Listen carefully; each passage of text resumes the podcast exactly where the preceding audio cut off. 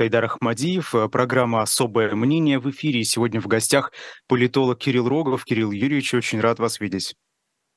Добрый день. Прежде чем мы перейдем ко всему тому, что сегодня и происходит, и в эти дни происходит в мире, традиционная реклама на shop.diletant.media. Остались совсем немного. Компакт-диски Андрея Макаревича с его фирменной открыткой, его автографом. Вы можете их приобрести в ближайшие минуты. Это надо сделать, потому что кто хочет, да, потому что они очень быстро разлетаются. Ну и дорогие подарочные книги в единственном экземпляре. Там и Пушкин, там много всего, это просто необычайно красивые книги. Кажется, одну из таких или несколько я подписывал по просьбе покупателей. И вы знаете, даже очень жалко было дотрагиваться до них. И вот кто хочет сделать такой необычный подарок, переходите на shop.diletant.media и выбирайте книгу, которая нравится вам или тому, кому вы дарите ее. Кирилл Юрьевич, президент США Джо Байден приехал в Киев вот так внезапно сегодня, да, с этих новостей начался день. Что значит этот визит? Давайте вот прям так. Ну, этот визит – это очень яркий, красивый, мощный ход, такой символический жест, такое большое информационное событие. Он это и значит. Это те медийные события, которые как бы держат повестку, держат эмоции. Ну вот, собственно говоря, это он и значит. Ну, там было объявлено о военной помощи, и в словах Байдена все очень звучало красиво, что будет много танков, много снарядов и много всего. И главное, вот танков и снарядов. И это, конечно, очень такое хорошее заявление. Но потом послушаем, какие будут комментарии, потому что политики, они вот такого ранга, они для того, чтобы делать только очень красивые заявления. А потом начинается разговор о реальности, которая оказывается сложнее. Да. Поэтому да, все намного сложнее, чем слова. Да. Да, Кирилл Юрьевич, а вот, знаете, мы же оцениваем действия таких политиков крупного калибра, как Джо Байден, с точки зрения еще выгоды, да, которую приносят эти вот поездки, визиты, эти, значит, высказывания о помощи и так далее. Далее, внутриполитическая выгода и международная, давайте вот внешнеполитическая, так назовем, да, вот здесь есть какая-то внутриполитическая выгода для Джо Байдена, вот в этой поездке, возможно, он как-то нарастит свой репутационный капитал в Соединенных Штатах, вот с этой точки зрения, как можно оценить? Мне кажется, что это находится в тренде, и поездка выстроена красиво, так героически, да, и там воздушная сирена, американские истребители в воздухе над Киевом, все это, ну так и такая программа в собор, значит, памяти павших бойцов, это все красивая, конечно, пиар-история. Я не думаю, что там очень большой ресурс для Байдена. Украина, ну, как бы есть идея помощи Украине, но она все-таки в американском политическом универсуме играет такую меньшую роль, чем, например, в европейском. И вот, собственно говоря, сделать там, как повысить свой рейтинг на Украине, я не очень понимаю, насколько это возможно. Здесь, я думаю, что скорее все при своих и гораздо более значимые другие повестки. Что наоборот, что может здесь быть, так это то, что это такое красивое информационное событие, оно поддержит как бы уровень поддержки Украины в американском обществе, да, потому что это такое большое информационное событие, которое, ну, напоминает ему об Украине и о том, что надо поддерживать, надо быть таким же героем, как Байден, который отправился прям под снаряды российские, и надо помогать Украине, потому что там в поддержке Украины в Соединенных Штатах там чувствуется некоторая такая отсутствие эмоциональных поводов, да, некоторое такое угасание. Ну вот, и в этом смысле, может быть, это событие не столько поддержит рейтинг Байдена, в Америке, сколько рейтинг Украины в Америке. И вот мне так кажется. Хорошо. Ну, знаете, некоторые оценивают этот визит в Украину как такой прямой, да, однозначный знак Москве, что вот мы не только на словах поддерживаем Украину, но вот мы даже как бы сюда можем приехать и под вой сирен походить по улицам Киева, которые опасны, да, сегодня. Вот это знак России. Можно это так воспринимать тоже?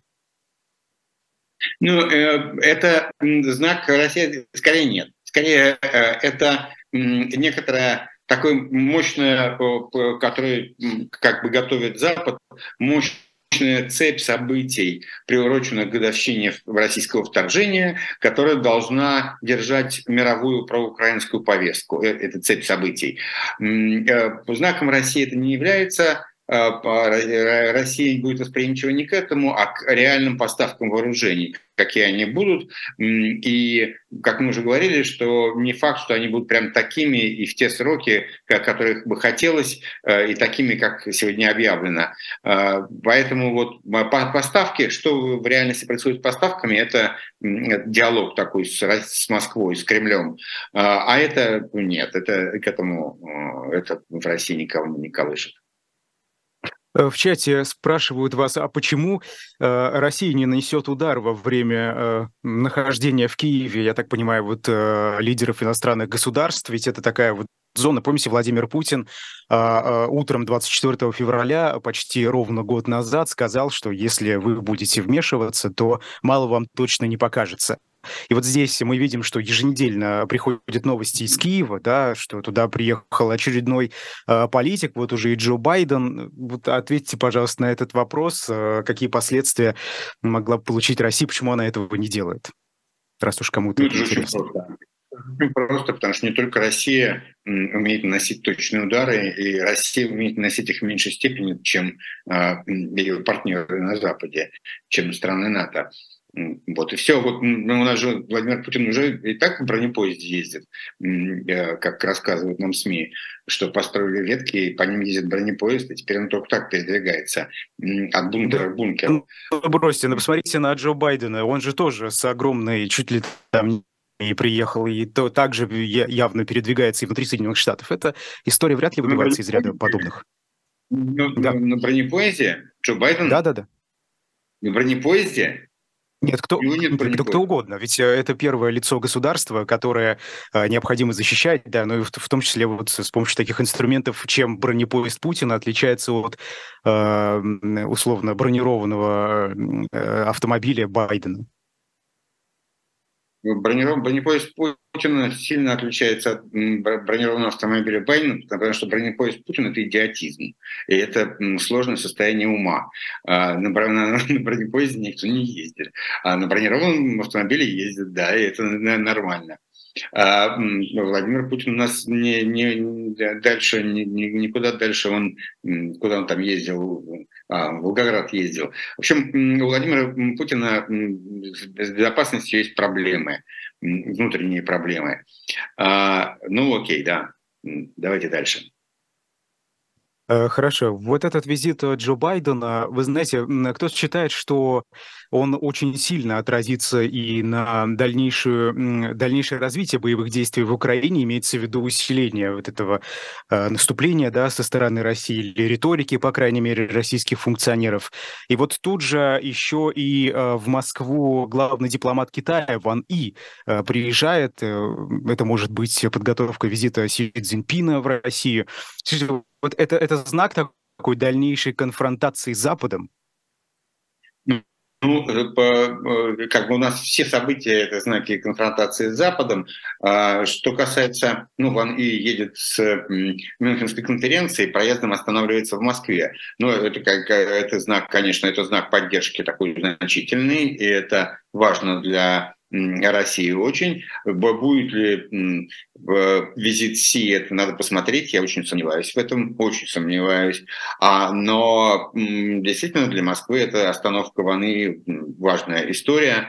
Он возглавляет эту самую такую комиссию по международным делам в ЦК, в Политбюро. И да, это важно, и это демонстрация определенная Тем более, что Китай был недоволен тем, как была аранжирована конференция мюнхенская, и это такой ответный сигнал. Все это конфронтация. У нас сейчас все конфронтация. Что касается развития боевых действий, то я думаю, что это не, оно никак не связано. Ну, то есть оно как бы, да, русские приурочили к годовщине вторжения наступление. Наступление идет плохо, тяжело. И вот, правда, взяли село Поросковьевка. Это тоже, конечно, звучит каким-то анекдотом. Через год после начала, значит, специальной военной операции с помощью ВДВ, штурмовых групп и артиллерии взяли село Поросковьевка, в котором, впрочем, никто не живет, разумеется, потому что оно в центре боевых действий, и само село практически, я думаю, уничтожено. Окей, вот такой успех. Это там с наступлением плохо, и в любом случае его следующие какие-то волны, которые, может быть, заготовлены, а может быть, нет, они не будут связаны с визитом Байдена, они связаны с тем, что вот все пытаются что-то сделать под годовщину, как-то ее для себя отметить. Что касается отношений с Китаем, да, вот вы назвали это таким значимым символом, жестом в сторону, в том числе и западного мира, да, потому что вы уже упомянули Мюнхенскую конференцию по безопасности, на которой главными угрозами этой самой безопасности были как раз обозначены Россия и Китай. И значит ли это, что и вот этот жест, в том числе, что Китай теперь будет сближаться все больше и больше, все теснее и теснее становиться с Россией, и действительно вот в такие союзнические отношения вступят, кстати, параллельно. Да, китайские функционеры говорят, что совершенно не приветствуют боевые действия в Украине, и только дипломатии, и надеются, что все это вот исправится, и совершенно плохим явлением это называют. Вот как это вообще сочетается? Ну, там, значит, как бы... Визит, то, что Ван И заехал в Москву, это не укрепление союзнических отношений между Китаем и Россией, потому что таких союзнических отношений нету. Есть зависимость России от Китая, и есть, безусловно, как бы, ну, Китай как полюс противостояния, который поддерживает Россию и будет поддерживать Россию в той степени, чтобы не дать ей совсем проиграть, но не в большей степени. И будет лавировать между, значит, каким-то своим курсом такой умеренной конфронтации с Соединенными Штатами, то нарастающей, то ослабевающей, и в то же время как бы не переходя пока некоторые грани ее. В этом смысле мы знаем, что Китай оказывает очень ограниченную помощь России экономически. Он в основном как бы в свою пользу эту помощь обращает, то есть он пользуется слабым положением России, что, естественно, есть как бы... Опасения последней там недели были высказаны американскими, в частности, на Мюнхенской конференции были высказаны, Блинкен сказал это тому же самому Ван И, что Соединенные Штаты имеют информацию, что Китай может передать какие-то вооружения России.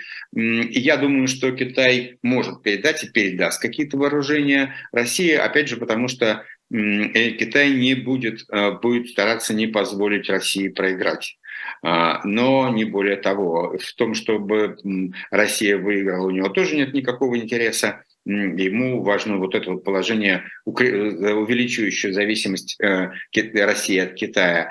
Здесь парадоксальность, она просто как бы анекдотически такая поразительная ситуация, потому что дело... Ну, это как там полной симметрии не наблюдается, ведь одно из главных событий холодной войны, вот той холодной войны, которая была в 20 веке, был конфликт России, Советского Союза с Китаем, двух коммунистических стран, и этот конфликт в значительной степени повел холодную войну по некому вот другому руслу, по такому руслу, по которому она пошла. Во-первых, он сначала привел к идеологии разрядки, которую провозгласил Брежнев, и это было в значительной степени связано с опасениями Политбюро, советского руководства в том, что если Китай, значит, совсем сойдет с ума, то Советский Союз может оказаться перед дилеммой борьбы на два фронта. При этом Китай тогда, как бы, советское руководство рассуждало так, что там Запад – это, значит, опасный такой враг, но он предсказуемый, и с ним можно разговаривать о чем-то. А вот Китай – это совершенно маоистский Китай. Мао находится в каком-то полуневменяемом состоянии, и ждать от него можно все что угодно. И удивительно, что насколько сейчас все эти роли поменялись и перетасованы оказались, потому что непредсказуемым таким и неуправляемой выглядит Россия. В то же время Россия, безусловно, да, тут важно понимать, что Китай был слаб, технологически и в военном отношении был слаб, хотя у него была большая армия. Вот технологически слабая большая армия и непредсказуемое совершенно и иррациональное поведение руководства — это вот были две главных характеристики Китая в тот момент в глазах и руководства СССР, и всего мира. Сейчас эти характеристики приняла на себя Россия, и слабость, и вторичность свою по отношению к Китаю, когда Китай был вторичен по отношению к Советскому Союзу, и непредсказуемость. Но теперь это создает ситуацию, при которой две страны, как бы главные. Тогда это получилось так, что Китай, который мог бы быть союзником и сателлитом Советского Союза, этот союз представлял угрозу для Америки, но, слава богу, эти две страны поссорились. Для Америки, слава богу, для Америки эти две страны поссорились, и это определило более благоприятный для Запада курс, которым пошла холодная война. Сегодня мы, наоборот, наблюдаем, во-первых, инверсию отношений Китая и СССР. Теперь Россия выглядит явно младшим партнером, стратегически более слабым, более отсталым и в то же время непредсказуемым, компенсирующим эту слабость и непредсказуемость, своей непредсказуемостью.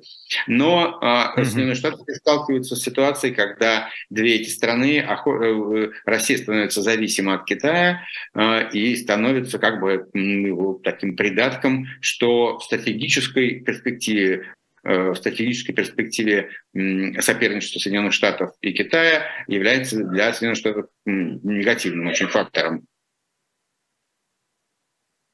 Вы говорите про зависимость России от Китая, но ведь вот по вашей логике, да, и Китай зависим, получается, от России, раз что-то от России Китаю нужно. И вот в чем проявляется эта зависимость? Это экономическая только зависимость? Или все же, если Китай, как он думает, потеряет Россию, то останется одним в поле воином против свободного мира, так его назовем?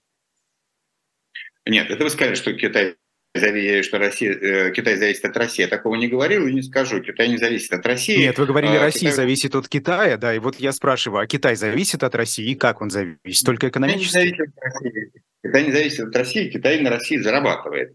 Он получает дешевые отсюда энергоресурсы, а сюда поставляет свою промышленную продукцию, технологическую продукцию, у которой не такие большие рынки сбыта в мире, она еще недостаточно качественная. И то, что появился рынок сбыта, где Китай может, не конкурируя с Западом, заполнять его своей технологической продукцией, это для Китая очень важно, потому что это дает очень большой толчок Китаю на следующем витке, технологическом витке экономического развития. Да? Когда вы научились уже производить там не продукцию какого-то первого передела, не заниматься какой-то примитивной сборкой, а уже такую серьезную продукцию, но она еще не выдерживает мировой конкуренции, и вам надо куда-то ее приткнуть. А тут у вас есть рынок, где ничего другого нету, и теперь его можно весь заполнять этой продукцией. Это даст большой толчок развития китайской экономики на вот новом технологическом уровне. Это как бы похоронит Россию, потому что как бы Россия могла бы, чтобы уходить от сырьевой зависимости, что-то себе находить примерно в тех же нишах. Но теперь она все это сдала Китаю, и эти ниши за ним будет занимать Китай и не будет испытывать конкуренцию страны России. Россия будет его сырьевым придатком и в то же время будет как бы кусать Запад вот этими своими противостояниями и локальными войнами, что тоже чрезвычайно выгодно для Китая, который наблюдает, как Запад может реагировать на такой конфликт, что у Запада получается, что нет. Это немножко оттягивает у Запада ресурсы. Все это чрезвычайно выгодно Китаю. Владимир Путин проводит политику в интересах Китая. Это надо понимать твердо. Никакого другого как бы смысла в этом курсе нет. Он выгоден только Китаю. Угу. Разойдется на цитаты, да. В декабре в эфире «Живого гвоздя» вы объяснили перенос послания президента парламента тем, что конституционные ритуалы стали нерелевантными в последнее время. Это вы сказали. На этой неделе это послание все же ожидается, и даже обе палаты парламента соберутся на внеочередные заседания сразу после выступления Путина. Все же ритуалы все же соблюдаются, или дело в возникновении уже совсем иной необходимости в послании? Мне кажется, что как бы, была идея, что вот послание, там была цепочка событий такая примерно. Сначала была мобилизация, и стало ясно к концу ноября, к началу декабря, что мобилизация состоялась, и есть народ, есть пушечное мясо, и более того, будет еще, потому что сопротивление мобилизации не сильное. Второй этап — это был некоторое такое, как бы сказать, не примирение, это может быть сильно сказано, но такое переформатирование взаимоотношений России, взаимоотношений Путина, Кремля, Путина и Генерального штаба по поводу руководства операцией, в которой вот Герасимов стал единым командующим. Таким это очень важный жест, и он демонстрировал лояльность военных поставленной задачи и тому, что какая-то есть договоренность. А задача поставлена была, по всей видимости, она состояла в том, чтобы добиться успехов к годовщине, значит, вторжения. Это вот, да, и были очень наращивалось производство вооружений на протяжении конца лета, осени. Вот эти три фактора, они должны были обеспечить вот событийность, это 24 февраля, что какой-то выход, какой-то результат.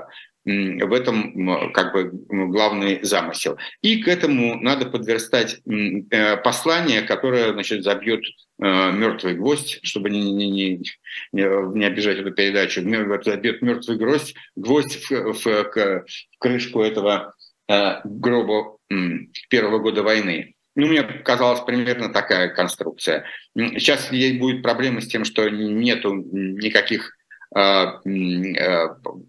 ничего нету, чем отчитаться. Очевидно совершенно, что украинское руководство, потому что оно понимает, что Бахмут будет сдан, и что, в общем, его защищать не имеет смысла, они не хотят это делать до 24 числа и хотят там выстоять до вот какого-нибудь 25-26, чтобы не дать этому произойти под послание и под годовщину. Ну вот примерно такая, как мне видится, это пиар, политическая, военная конструкция всего этого дела. Что там будет в послании, я не знаю. В принципе, содержание послания президента относится к категории государственной тайны, поэтому никто не знает этого, кроме тех людей, которые к этому причастны, но все стараются какие-то строить догадки. Единственное, что и насколько я понял, что после послания какое-то будет заседание Совета Федерации или Думы, но, впрочем, это... Ну да, внеочередное, да. Нет, ну внеочередное заседание это может быть как бы послание, да, а вот после послания это Потому что послание – это совместное заседание Совета Федерации и Думы, вот, формально. Они собираются на совместное заседание, на котором президент, значит, им докладывает. Если там оно после еще назначено какое-то заседание, то это тревожно, потому что, может быть, какие-то решения будут там приняты. Решения, если они будут, например? Могут быть только плохими, не знаю, какие. Любые плохие решения. Вот. Знаю, что плохие, какие, не знаю. Вот. Но а так, в принципе, я ничего особенного не ожидаю от послания. Это, ну, вот такой, часть такой символической пиар-работы, да.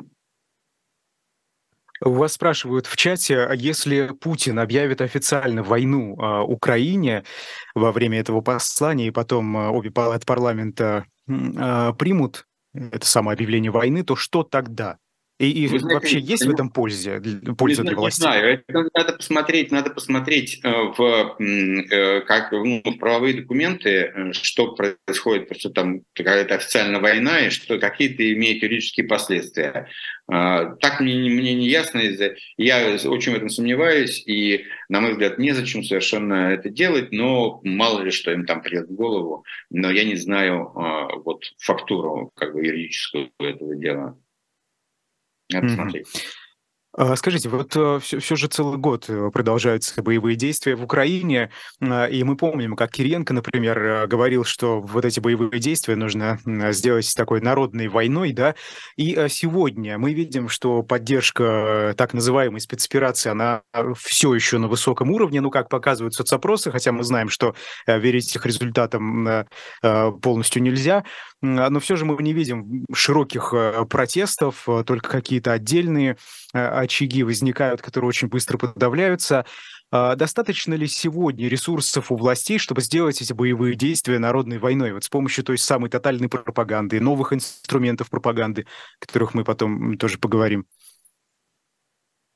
Нет, у них недостаточно этих ресурсов, потому что для этого, ну, как бы нужно, во-первых, чтобы на твоей стороне была какая-то правда, в которую более-менее верят люди, даже, может, она и не очень правда, но в нее надо верить. Такой правды нету. И а что, не верят сейчас в политику властей? Нет, мне кажется, не верят. Соглашаются с ней, потому что, как бы, ну, боятся разрыва с режимом, боятся разрыва с такой прошлой темой, боятся репрессий, убеждают себя в том, что вот так надо, но нет, конечно, не верят. Как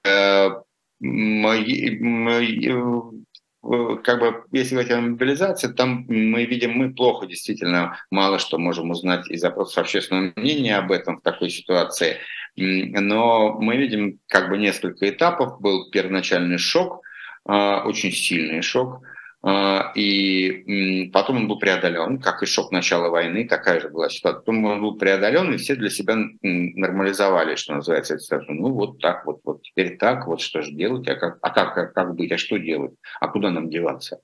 Вот в этом, а куда нам деваться, пребывают мобилизованные, сталкиваются, когда они попадают к месту событий, сталкиваются, как мы видим, с более-менее однотипной картиной, в которой нет командиров, есть какие-то разные подразделения, которым мобилизованных придают в качестве такого живого щита, который пускается вперед. И все это, ну, довольно чудовищная картина войны. Мы не понимаем, насколько вообще существует какое-то централизованное командование этим всем. Ну, там есть несколько армий, насколько я понимаю, которые там отвечают за свои куски и отчитываются, что вот они на своем направлении делают. Ну, вот какая-то такая картина. Да, вопрос ваш был в чем? Сейчас забыл. Есть ли, достаточно ли ресурсов у властей, чтобы сделать боевые действия народной войной сегодня? Ну да, здесь есть как бы содержательная интересная вещь, потому что действительно как бы есть ресурс такой, у властей есть такая идея, что чем больше погибнет, тем более ненависть к Западу и к Украине будет укрепляться и станет народной ненавистью. И вот это... Подождите, вот это как-то очень сомнительно, потому что власти не сообщают количество жертв, и просто россиянин, который потребляет продукт пропаганды и больше альтернативными источниками информации не пользуется, он же не знает, какие потери. Как тогда это может вообще коррелировать? Он знает, как увеличивается количество тех людей, которые погибли на войне через одно рукопожатие. И люди на самом деле очень тонко, а этот процент растет. То вопрос там, есть ли у вас там знакомые, у которых там близкие погибли на войне, да, вот такого типа вопросы. И в них этот слух у населения развит очень остро. И постепенно как бы это становится, это входит в жизнь, да, вот эта гибель, нормативность гибели и увеличение этих. И я думаю, что сейчас будет такой некоторый перелом в том смысле, что представление о количестве потерь, оно будет среди населения, оно будет как бы, оно изменится, и оно получит, люди услышат это. И я думаю, что там, скажем, те же самые, как говорят, те самые в тюрьмах заключенные довольно хорошо уже знают, что достаточно опасно ехать на эти пригожинские уговоры поддаваться, потому что процент потерь очень велик. И также будут это понимать мобилизованные сейчас. И в связи с этим какая-то начнется еще одна новая деформация. Вот этот период нормализации, который был, нормализация отношения к мобилизации, да, который наступил где-то там в конце октября, в ноябре, и продолжается, он сейчас тоже будет подвержен какой-то эрозии. Это не значит, что прям все изменится, да, но некоторая эрозия представлений здесь возникнет. Вы говорите, что увеличивающееся количество жертв на войне в Украине заставит россиян больше поддерживать, да, вот это, и обижаться на Запад, если так упрощать вашу мысль. Я тогда говорю, что на это надеется в Кремле. Вот, надеяться, хорошо. Но они не думают, как вы считаете, да, что это вообще-то может сыграть совершенно наоборот, и другая картина образуется, когда люди начнут не Запад больше ненавидеть, а российское руководство, которое посылает туда людей. Такой сценарий возможен? Вот как вы считаете в сегодняшних условиях? Такой сценарий возможен, может быть, не сегодня, не завтра, он возможен. В Кремле его надеются избежать. Для этого всех будут арестовывать, сажать, накачивать пропагандой, накачивать истерикой, чтобы эту мысль из людей изгнать о том, кто виноват. Это, да, борьба за того, на кого повесить ответственность за погибших. Либо на вот, кстати, Запад, что касается... либо на Путина и военных. Что касается пропаганды, Министерство просвещения организует разговоры о важном для родителей школьников, уже не просто для школьников, для их родителей.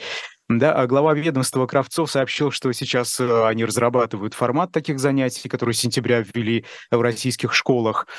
Скажите, вот это говорит о том, что сегодняшняя машина пропаганды теряет эффективность и приходится находить какие-то новые каналы коммуникации со взрослой аудиторией, не только со школьниками? Или что? Или это просто такие чиновничьи забавы, когда нечего делать, нужно хоть какие-то инициативы-то, да, придумывать? Нет, это как раз то, о чем я только что говорил, да, то, что надо все это накачивать пропагандой со всех сторон. Тотальная. Да. Да, и всех заставлять в этом участвовать, принуждать в этом участвовать. А люди как бы такие инертные, и они будут там это плеваться, но участвовать во всем этом. Но как бы участвуя в этом, они какую-то отдают вот часть себя, подписываются кровью такой разбавленной водой. Вот. И это вот такая. Что касается пропаганды, то пропаганда, никакой пропаганды, как бы пропаганда есть две разные вещи. Есть такая вот пропаганда, которая была раньше в России, когда там создавался там информационным образом там, для Путина как некий имидж, и что он компетентный, и что он то, и что у нас ради растет. И, а есть, значит, то, что сейчас, это пропаганда в другом смысле. Это пропаганда, которая не может быть эффективна, в нее никто не верит. Но мы этого не узнаем, пока люди боятся репрессий. Да? Но как только, если убрать репрессии, то мы увидим, что это закончится в 2 недели. А чем сегодняшняя пропаганда отличается от той, которую вот вы за какой-то эталон берете, что ли? Почему сегодняшняя пропаганда неэффективна? Потому что, она пропагандирует не то. У той пропаганды был гораздо другой посыл. Она была про нормальную жизнь. Она только говорила, что нормальную жизнь вот создает Путин. А эта пропаганда, она про то, что надо идти умирать, неизвестно за что, а иначе мы все погибнем. Нет идеологии, вы имеете в виду? Нет основы? Можно так говорить, это такой штамп, нет идеологии. Вот, я вот скажу, как я скажу, что она убеждает людей, что они должны умирать, их близкие должны умирать, ни за что неизвестно, но обязательно должны, иначе отправитесь в тюрьму. Вот и такая, это вот такая пропаганда. Она без тюрьмы не живет. Да, хорошо, но прежде чем дальше пойдем, вот я хотелось бы зацепиться, да, за то, что вы сказали, в частности, про то, что люди, общество, народ, как хотите называйте, боится порвать с режимом. Это что? Это вот они боятся нарушить тот самый договор общества и государства, о котором вот как такой тоже штамп, да, принято говорить. Ведь мобилизация и так далее, это ведь уже сильно должно было повредить этот самый договор и даже разорвать его. Как здесь это работает? Это эти взаимоотношения? Вы сами сказали, нет никакого договора. Опять-таки, это про репрессии, про давление, а не про какой договор может быть, если тебе говорят, бывает такой договор, что ты, давай договоримся, что ты мне отдашь свои деньги, иначе я тебя ударю вот этим бревном по голове. Вот примерно такой сейчас договор. Какой может быть договор, вот сейчас сказали всему бизнесу, что он должен будет скинуться на нужды, у них будет налог на операцию. И какой договор? Просто сказали, и дашь деньги. Подождите, смотрите, что касается бизнеса и финансовых его вложений в эти самые боевые действия, да, как минимум. У меня личный опыт есть разговоры с разными бизнесменами в регионах, в нескольких, и действительно там бизнес помогает, таким образом какие-то компании покупают лояльность местных властей и так далее. Нет, вот эти взаимоотношения финансовые, да, поддержка вот эта, она существует. Не знаю, вы никаких мне примеров не привели, но у кого-то существует, у кого-то не существует. Опять-таки, если тебе нужно добиться, чтобы, не знаю, тебе дали лакомый какой-то кусок, какое-то место хорошее в городе под магазин, и ты для этого скидываешься на эту самую, то ты что ты? Ты покупаешь. Это такая коррупция, системная коррупция. Если тебе говорят, отдайте вот на всех налог, у всех, кого в оборот больше там что-то миллиона, миллиарда, не помню, с тех мы берем там 10% дополнительные, а иначе сейчас мы в тюрьму посадим. Если там есть какие-то энтузиасты, которые сами отдают деньги на операцию, флаг им в руки. Идиотов немало в России и так, но не все. И поэтому никакой общей поддержки, разумеется, нет. Если на настроение народа все-таки как-то повлиять можно с помощью этой самой тотальной пропаганды, то вот с политическими элитами все должно быть сложнее. Действительно ли это так? Вот что сейчас происходит в политических элитах, что может происходить, да? Ведь это люди, которые непосредственно связаны с тем, что делает государство, и у них информации просто больше, и кругозор шире у некоторых, правда, не у всех. Видите, это все такой один и тот же круг, там, как народ, а как элиты. Мне кажется, надо поговорить про Навального уже. Сегодня потрясающее политическое событие произошло. Мы поговорим обязательно про него, да. Мы обязательно поговорим про Ходорковского. Но в политических элитах никакой динамики настроения не происходит, по вашему мнению?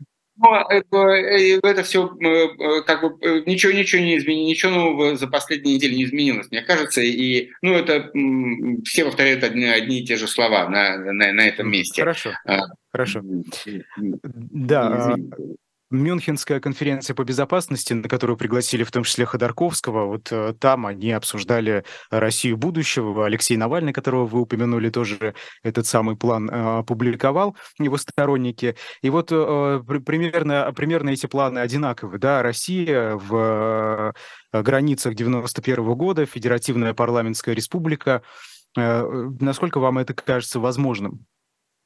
Ну, прежде всего, надо сказать, что тут разные события совершенно. И то, что Навальный опубликовал эти тезисы из тюрьмы, где его буквально убивают пытками, и так, такой ясный голос свой возвысил. Это, по-моему, чрезвычайное политическое событие, очень важное.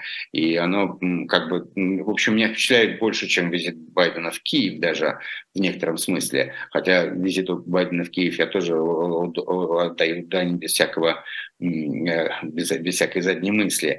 Вот. И в этом смысле это чрезвычайно, по-моему, важное событие. И видите, нам очень не хватает политических голосов. Это ужасно важно, иметь политические голоса. И у нас их мало. И то, что говорится на Мюнхенской конференции, но это важно там, но это некоторое такое обсуждение. Но, кстати, Ходорковский, у него есть политический голос, и он может им пользоваться. И это тоже, мне кажется, важным. Вот, а Навальный имеет замечательный политический голос, и сегодня он опять это продемонстрировал таким ясным высказыванием. Что касается конкретики, то это все... ну, дело какого-то будущего, и до некоторой степени оно сейчас не очень даже важно в своих деталях и в своей реализуемости. Хотя некоторые здесь вещи, ну, могут быть важны. Я понимаю Навального, что ему нужно... ну, сильное высказывание. Вот он, например, говорит о парламентской республике как такое сильное высказывание. Но надо понимать в то же время, что для русского такого политического сознания, что такое парламентская республика, это совершенно непонятная вещь. И, конечно, можно ее полюбить, что она вроде чем-то отличается от Путина, и этим хороша, наверное. Но, в принципе, конечно, это такая политическая химера. У нас в России политические партии стоят на последнем всегда месте по тому, как люди им доверяют, там приписывают влиятельность. Нет политических партий, люди знают, что это полная какая-то белиберда и фикция. И в этом смысле, как бы, для того, чтобы нам двинуться куда-то вперед за границы путинизма, туда, за путинизм, то нужно все-таки, это мы представляем себе периодом либерализации, то есть нужно будет понимание населения о том, куда это движется. Вот, поэтому я не считаю должность парламентской республики там осуществимым, политически удачным и сильным. Вот по целому ряду причин. Так же, как и не считаю... Причем тут партии сегодняшние и их восприятие российским народом? А откуда у вас возьмутся партии завтрашние? Видите ли, вот партии... У нас есть огромное количество партий, не зарегистрированных, о которых мало кто знает по определенным и вполне понятным причинам. Понятно, что в России будущего наверняка эти партии будут допущены и к источникам распространения информации, к тому же, например, телевидению, о них люди узнают. И вот, пожалуйста, партии с реальными идеями, с реальными людьми, политическими деятелями, политическим голосом, о котором вы говорите. И вот, пожалуйста, почему ориентируют? Ну, давайте вот мы возьмем сегодняшние условия тотальной цензуры и скажем, ну, парламентская республика в России невозможна. В смысле, причем тут цензура, я не понял... Но вы же оперируете сегодняшними политическими партиями, говоря о России будущего почему-то. Видите, вот для того, чтобы у вас состоялась парламентская республика, у вас должны быть партии. Для этого партиям должны люди доверять. Доверие партии – это несколько электоральных циклов. Вот я, например, это у нас уже все проходило, и вы, может быть, наверное, не застали, но, понимаете, если я делаю партию, она очень красиво, как называется, даже пускай она уже существовала 5 лет в подполье, и там она, у нее прекрасное, лучшее намерение. Она как-то называется, там, партия светлых людей. И она идет на выборы в парламент. А на следующий она получает там, 10%. Она раскалывается на 3 фракции, потом в парламенте, она исчезает. На следующих выборах 3 партии. Партия светлых людей, очень светлых людей, менее светлых людей, партия светлых людей, которые решили стать рыжими. Да, и вот все это так, вот когда как бы у вас появляется партия, это когда вы несколько раз за нее голосовали, знаете, что она будет говорить то-то, она сделает так-то, вот этого она не допустит, а здесь она поведет себя так, и у нее формируется устойчивый электорат. Вот это вот то, что лежит в основе парламентской республики. Существование нескольких партий с устойчивыми электоратами, с традицией некоторое поведение. Они пережили несколько циклов выборов. Вот это партийная система. И тогда партийные люди будут говорить про партии, что да, они им доверяют. А от того, что это будут как другие партии, другими людьми, которые очень хорошие говорят слова, в отличие от этих червачков, которые сегодня там клоунами клоуны и коррупционеры. От этого еще у вас не возникнет партийная система и не возникнет доверие к партийной системе. Это хорошо, довольно... А что тогда подходит республика? Среднесрочной перспективе, так скажем. Ну, вы знаете, я думаю, что, опять же, на мой взгляд, это совершенно нормально, что Навальный сегодня написал и про парламентскую республику, и про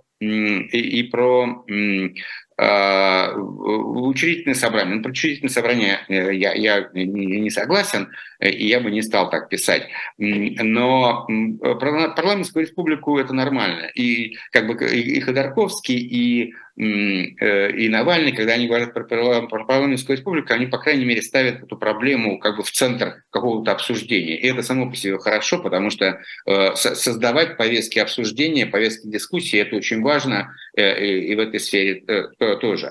Я имею там контраргументацию, с которой там всегда спорю с ними, но это не суть важно. Мы все-таки еще далеки от этого момента. Еще, если нам повезет, то мы успеем поспорить. Про учредительное собрание мне меньше еще нравится, потому что это, мне кажется, здесь то же самое. Да? Предполагается, что вот когда мы соберем учредительное собрание, то вместо плохой конституции мы напишем хорошую. Но это не так. Конституции, они хорошие или плохие, становятся в зависимости от баланса сил и от того, какова конфигурация в обществе этого баланса сил, насколько уравновешена и не перевешено в одном месте это распределение сил в элитах, в социальных группах. Конституция у нас есть, она была принята в 1993 году, и она просуществовала 27 лет. Она остается, а те поправки, которые были приняты в 2020 году, они были просто приняты незаконным образом, да, не по той процедуре, которая должна быть, и поэтому они просто должны быть отменены. А дальше надо менять ту Конституцию 1993 года, ее корректировать с учетом того опыта, который у нас есть. И сознательно это делать, сознательно этот опыт внедрять в нее. Да, и действовать небольшими шагами. Есть несколько очевидных вещей, которые там надо сделать в этой Конституции, и их надо сразу сделать. О других вещах нужно советоваться, спорить, обсуждать. Ну, там очевидно, что там должно быть даже по отношению к той Конституции 1993 года, должно быть ограничение прав президента, увеличение прав парламента, должен быть выборным Совет Федерации, должны быть более мощные гарантии независимости всех ветвей власти и распределение федеративных полномочий. И там достаточно ясно на сегодня, что являлось лазейками для обрушения этой конструкции и где необходимо перераспределить власть. Может быть, в России будет парламентская республика. Может быть. Вот видите, например, Европа жестко стоит на принципах парламентаризма.